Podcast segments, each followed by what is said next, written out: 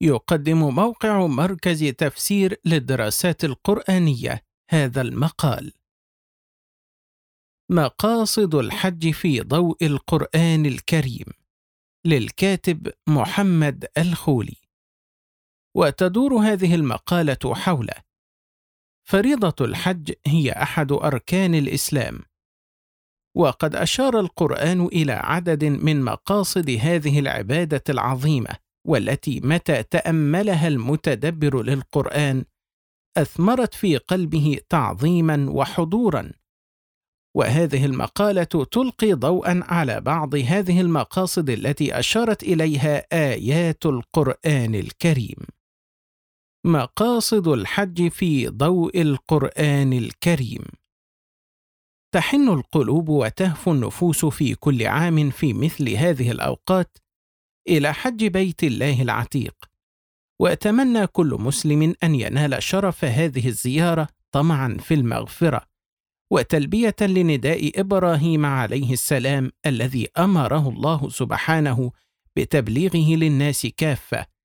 فقال تعالى وأذن في الناس بالحج يأتوك رجالا وعلى كل ضامر يأتين من كل فج عميق.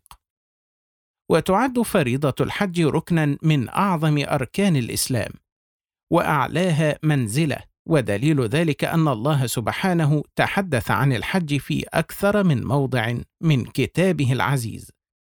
حيث ورد ذكر الحج في سورة البقرة وسورة آل عمران وسورة المائدة وسورة التوبة وسورة الحج وهي السورة الوحيدة التي سميت باسم ركن من أركان الإسلام. وقد فصل سبحانه في القرآن الحديث عن أعمال الحج ما لم يفصل في غيره من العبادات، وهذا إن دل على شيء. فإنما يدل على عناية الله بهذا الركن ومكانته الكبيرة عنده سبحانه، كما يقول ابن عاشور رحمه الله: وقد ظهرت عناية الله تعالى بهذه العبادة العظيمة إذ بسط تفاصيلها وأحوالها مع تغيير ما أدخله أهل الجاهلية فيها. والمتدبر لحديث القرآن عن الحج يلمس عددا من المقاصد والأسرار التي ينبغي أن يتوقف معها المسلم لا سيما الحاج ويضعها في عين الاعتبار لأن فهم مقاصد العبادة وأسرارها وحكمها يساعد بشكل كبير في تعظيمها وحضور القلب عند القيام بها. ومما أضعف أثر الحج في نفوس بعض المسلمين هو الانشغال كثيرا بالجانب الفقهي لأدائها وعدم الانتباه والتدبر في الجانب المقاصدي لهذه الفريضة العظيمة. فهيا بنا أيها القارئ الكريم نتعرف على بعض مقاصد الحج في ضوء حديث القرآن الكريم عنه. المقصد الأول تحقيق التوحيد والإخلاص لله عز وجل. فالله عز وجل لم يأمر إبراهيم عليه السلام ببناء البيت إلا لتحقيق توحيده سبحانه. وذلك يظهر جليا من اقتران الأمر ببناء البيت بالنهي عن الشرك والتخلص من مظاهره حيث قال تعالى وإذ بوأنا لإبراهيم مكان البيت ألا تشرك بي شيئا وطهر بيتي للطائفين والقائمين والركع السجود. وأما عن تحقيق الإخلاص فهو أعظم ثمرات التوحيد وقد نبه الله عز وجل عباده لضرورة تحقيقه في الحج فقال تعالى وأتموا الحج والعمرة لله يقول الشيخ القاسمي رحمه الله في تفسير هذه الآية أي أدوهما تامين بمناسكهما المشروعة لوجه الله تعالى. ونقل الراغب عن الإمام الشافعي قوله وإنما قال في الحج والعمرة لله ولم يقل ذلك في الصلاة والزكاة من أجل أنهم كانوا يتقربون ببعض أفعال الحج والعمرة إلى الأصنام فخصهما بالذكر لله تعالى حثا على الإخلاص فيهما ومجانبة ذلك الاعتقاد المحظور. ويوصي الإمام الغزالي رحمه الله الحاج بالإخلاص ويحذره من الرياء وطلب السمعة فيقول ليجعل عزمه خالصا لوجه الله سبحانه بعيدا عن شوائب الرياء والسمعة وليتحقق أنه لا يقبل من قصده وعمله إلا الخالص. وإن من أفحش الفواحش أن يقصد بيت الله وحرمه والمقصود غيره فليصحح مع نفسه العزم وتصحيحه بإخلاصه وإخلاصه باجتناب كل ما فيه رياء وسمعة. فليحذر أن يستبدل الذي هو أدنى بالذي هو خير. المقصد الثاني تحقيق معنى العبودية والانقياد لله سبحانه. وهذا يظهر بوضوح عند استجابة الحاج للقيام بهذه الفريضة وارتداء لباس الإحرام والطواف بالكعبة والسعي بين الصفا والمروة والوقوف بعرفة. فهو يقوم بهذه الأعمال منقادا لأمر الله عز وجل ومتاسيا برسول الله صلى الله عليه وسلم وإن غابت عنه الحكم والمقاصد من القيام بهذه الأفعال إلا أنه لم يغب عنه أنه عبد منقاد لأمر سيده. يقول الإمام الغزالي رحمه الله عن أعمال الحج بمثل هذه الأعمال يظهر كمال الرق والعبودية فإن الزكاة إرفاق ووجهه مفهوم وللعقل إليه ميل والصوم كسر للشهوة التي هي آلة عدو الله وتفرغ للعبادة بالكف عن الشواغل. والركوع والسجود في الصلاة تواضع لله عز وجل بأفعال هي هيئة التواضع وللنفوس أنس بتعظيم الله عز وجل. فأما ترددات السعي ورمي الجمار وأمثال هذه الأعمال فلا حظ للنفوس ولا أنس فيها ولا اهتداء للعقل إلى معانيها فلا يكون في الإقدام عليها باعث إلا الأمر المجرد وقصد الامتثال للأمر من حيث إنه أمر واجب الاتباع فقط وفيه عزل للعقل عن تصرفه وصرف النفس والطبع عن محل انسه فان كلما أدرك العقل معناه مال الطبع إليه ميلا ما. فيكون ذلك الميل معينا للأمر وباعثا معه على الفعل. فلا يكاد يظهر به كمال الرق والانقياد. ولذلك قال صلى الله عليه وسلم في الحج على الخصوص لبيك بحجة حقا تعبدا ورقا. ولم يقل ذلك في صلاة ولا غيرها. المقصد الثالث تنقية النفس من الأخلاق المذمومة. فقد نهى الله سبحانه الحاج عن الفحش والسباب واللغو والجدال والمماراة فقال تعالى فمن فرض فيهن الحج فلا رفث ولا فسوق ولا جدال في الحج وما تفعلوا من خير يعلمه الله وذلك تعظيما لفريضة الحج من جهة وليعتاد المسلم على الابتعاد عن مثل هذه الأخلاق المذمومة بعد الحج من جهة أخرى لأنها مذمومة في كل زمان ومكان. يقول الشيخ السعدي يجب أن تعظموا الإحرام بالحج وتصونوه عن كل ما يفسده أو ينقصه من الرفث وهو الجماع ومقدماته الفعلية والقولية خصوصا عند النساء بحضرتهن والفسوق وهو جميع المعاصي ومنها محظورات الإحرام، والجدال وهو المماراة والمنازعة والمخاصمة، لكونها تثير الشر وتوقع العداوة، والمقصود من الحج الذل والانكسار لله والتقرب إليه بما أمكن من القربات، والتنزه عن مقارفة السيئات، فإنه بذلك يكون مبرورا، والمبرور ليس له جزاء إلا الجنة. وهذه الأشياء وإن كانت ممنوعة في كل مكان وزمان فإنها يتغلظ المنع عنها في الحج. المقصد الرابع التنبيه على أهمية الاستعداد للآخرة.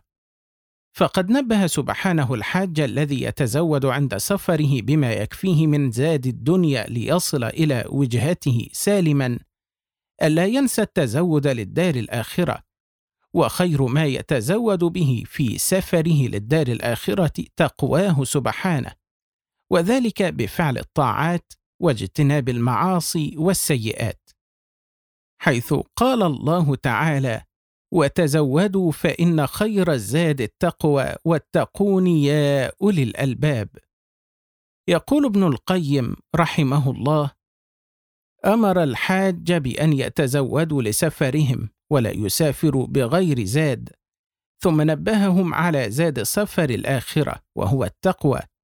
فكما أنه لا يصل المسافر إلى مقصده إلا بزاد يبلغه إياه فكذلك المسافر إلى الله تعالى والدار الآخرة. لا يصل إلا بزاد من التقوى فجمع بين الزادين. المقصد الخامس الحث على تعظيم شعائر الله سبحانه. فشعائر الله هي أعلام دينه الظاهرة وأوامره ونواهيه التي تعبدنا بها. وتعظيم هذه الشعائر علامة على قرب العبد من ربه ودليل ساطع على تقواه وهي مقصد عظيم من مقاصد الحج. فالمسلم عندما يعتاد على تعظيم شعائر الله المتمثلة في أعمال الحج من الطواف والوقوف بعرفة ورمي الجمار وذبح الهدي وغيرها. فإن ذلك يربي في نفسه تعظيم أوامر الله وتقواه في كل وقت. لذلك قال الله سبحانه في ذيل الحديث عن أعمال الحج ذلك ومن يعظم شعائر الله فإنها من تقوى القلوب. المقصد السادس الموازنة بين المصالح الدنيوية والأخروية. فالموازنة بين المصالح الدنيوية والمصالح الأخروية من محاسن الإسلام ومقاصده وذلك يظهر جليا في كثير من الشرائع والعبادات ومن ذلك عبادة الحج. فقد أباح الله سبحانه للحاج أن يجمع بين أداء المناسك وبين التجارة والتكسب بشرط ألا تؤثر على المقصد الأصلي ألا وهو العبادة. فقال عز وجل ليس عليكم جناح أن تبتغوا فضلا من ربكم. وقال أيضا ليشهدوا منافع لهم ويذكروا اسم الله في أيام معلومات. يقول السعدي رحمه الله أخبر تعالى أن ابتغاء فضل الله بالتكسب في مواسم الحج وغيره ليس فيه حرج إذا لم يشغل عما يجب إذا كان المقصود هو الحج. وكان الكسب حلالا منسوبا إلى فضل الله. لا منسوبا إلى حذق العبد والوقوف مع السبب ونسيان المسبب فإن هذا هو الحرج بعينه. المقصد السابع ربط قلب المسلم بذكر الله. فالذكر من أحب العبادات إلى الله سبحانه وأعظمها أجرا. وقد ربط الله به كثيرا من العبادات ومن أبرزها عبادة الحج. ويظهر ذلك واضحا في ربط القرآن الحديث عن مناسك الحج بذكر الله في كثير من المواضع حيث قال تعالى فإذا أفضتم من عرفات فاذكروا الله عند المشعر الحرام. واذكروه كما هداكم وإن كنتم من قبله لمن الضالين. ثم أفيضوا من حيث أفاض الناس واستغفروا الله إن الله غفور رحيم. فإذا قضيتم مناسككم فاذكروا الله كذكركم آباءكم أو أشد ذكرا. وقال تعالى وأذن في الناس بالحج يأتوك رجالا وعلى كل ضامر يأتين من كل فج عميق ليشهدوا منافع لهم ويذكروا اسم الله في أيام معلومات. يقول ابن القيم عن الذكر بل هو روح الحج ولبه ومقصوده كما قال النبي صلى الله عليه وسلم إنما جعل الطواف بالبيت والسعي بين الصفا والمروة ورمي الجمار لإقامة ذكر الله. فمن اعتاد على ذكر الله في الطواف وفي السعي وعند رمي الجمار وعند الوقوف بعرفة وعند ذبح الهدي وفي المشاهد جميعا فمن الصعب عليه أن يجف لسانه عنه بعد الحج وقد ذاق حلاوة الذكر وتعلق قلبه بالمذكور سبحانه. المقصد الثامن التأكيد على روح المساواة بين الناس. فالإسلام دين المساواة وهذا يظهر واضحا في اجتماع الناس للصلاة واجتماعهم للحج حيث يقف الغني بجوار الفقير والعربي بجوار العجمي في صعيد واحد بثياب واحدة بخلاف ما كان عليه أهل الجاهلية. فقد قال تعالى ثم أفيضوا من حيث أفاض الناس واستغفروا الله إن الله غفور رحيم. يقول صاحب الظلال في تفسير هذه الآية قفوا معهم حيث وقفوا وانصرفوا معهم حيث انصرفوا. إن الإسلام لا يعرف نسبا ولا يعرف طبقة إن الناس كلهم أمة واحدة سواسية كأسنان المشط. لا فضل لأحد على أحد إلا بالتقوى. ولقد كلفهم الإسلام أن يتجردوا في الحج من كل ما يميزهم من الثياب ليلتقوا في بيت الله إخوانا متساوين فلا يتجردوا من الثياب ليتخايلوا بالأنساب. ودعوا عنكم عصبيه الجاهلية. ودخلوا في صبغة الإسلام. هكذا يقيم الإسلام سلوك المسلمين في الحج على أساس من التصور الذي هدى البشرية إليه أساس المساواة وأساس الأمة الواحدة التي لا تفرقها طبقة ولا يفرقها جنس ولا تفرقها لغة ولا تفرقها سمة من سمات الأرض جميعا وهكذا يردهم إلى استغفار الله من كل ما يخالف عن هذا التصور النظيف الرفيع. ومن ذلك أيضا أنه سبحانه أمرهم بالانشغال بذكر الله عن التفاخر بالآباء والأجداد. فقال تعالى فإذا قضيتم مناسككم فاذكروا الله كذكركم آباءكم أو أشد ذكرا. يقول الإمام الطبري رحمه الله قال بعضهم كان القوم في جاهليتهم بعد فراغهم من حجهم ومناسكهم يجتمعون فيتفاخرون بمآثر آبائهم فأمرهم الله في الإسلام أن يكون ذكرهم بالثناء والشكر والتعظيم لربهم دون غيره وأن يلزموا أنفسهم من الإكثار من ذكره نظير ما كانوا ألزموا أنفسهم في جاهليتهم من ذكر آبائهم. المقصد التاسع تربية المسلم على الدقة والانضباط. وذلك يظهر بتحديد المواقيت الزمانية والمكانية للحج. فالمواقيت الزمانية هي الأشهر التي حددها الله سبحانه للذهاب للحج. كما وقت سبحانه وقتا محددا للوقوف بعرفة إذا تجاوزه الحاج بطل حجه. ووقتا لرمي الجمار فقال الله تعالى الحج أشهر معلومات. يقول الشيخ السعدي يخبر تعالى أن الحج واقع في أشهر معلومات عند المخاطبين مشهورات بحيث لا تحتاج إلى تخصيص كما احتاج الصيام إلى تعيين شهره. وكما بين تعالى أوقات الصلوات الخمس وأما الحج فقد كان من ملة إبراهيم التي لم تزل مستمرة في ذريته معروفة بينهم. والمراد بالأشهر المعلومات عند جمهور العلماء شوال وذو القعدة وعشر من ذي الحجة فهي التي يقع فيها الإحرام بالحج غالبا. أما عن المواقيت المكانية فهي الأماكن التي حددها النبي صلى الله عليه وسلم للإحرام فإذا مر بها الحاج يشرع له أن يرتدي ملابس الإحرام ويمنع من بعض الأشياء التي كانت مباحة قبل الإحرام. وهذه المواقيت الزمانية والمكانية بمثابة التدريب العملي للمسلم على الدقة والانضباط في جميع أموره بعد الحج. المقصد العاشر التأكيد على وحدة الأمة واجتماعها. فمن مقاصد الحج التأكيد على وحدة الأمة وتماسكها وإحياء معنى الأخوة الإيمانية. وهذه من أعظم المنافع التي يجنيها الحاج من موسم الحج حيث إن اجتماع الأمة بهذه الأعداد الكبيرة مع اختلاف أشكالهم ولغاتهم على توحيد الله وعبادته يترك مردودا نفسيا واجتماعيا كبيرا في قلوب أهل الإيمان إلى جانب الأثر العظيم الذي يتركه في قلوب أعداء الإسلام.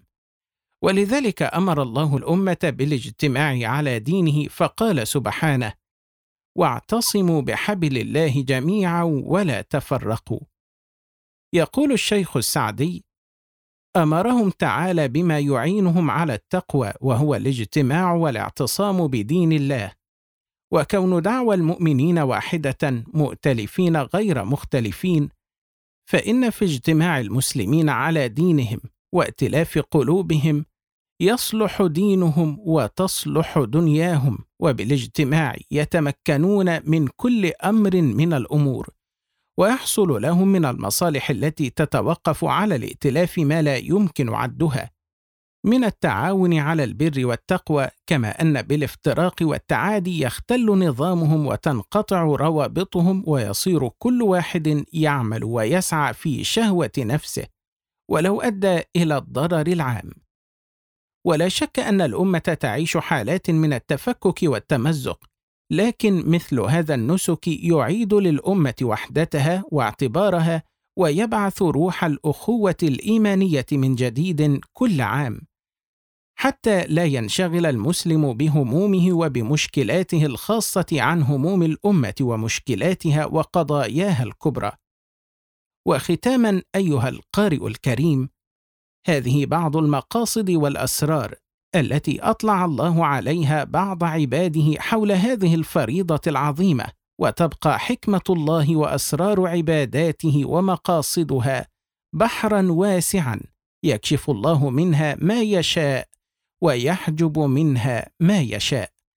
وفي جميع الأحوال ينبغي أن يظل العبد متلبسا بالعبودية سواء عرف الحكمة أم حجبت عنه لأنه يعبد الها حكيما لا يأمر بشيء إلا وفيه حكمة ولا ينهى عن شيء إلا بحكمة.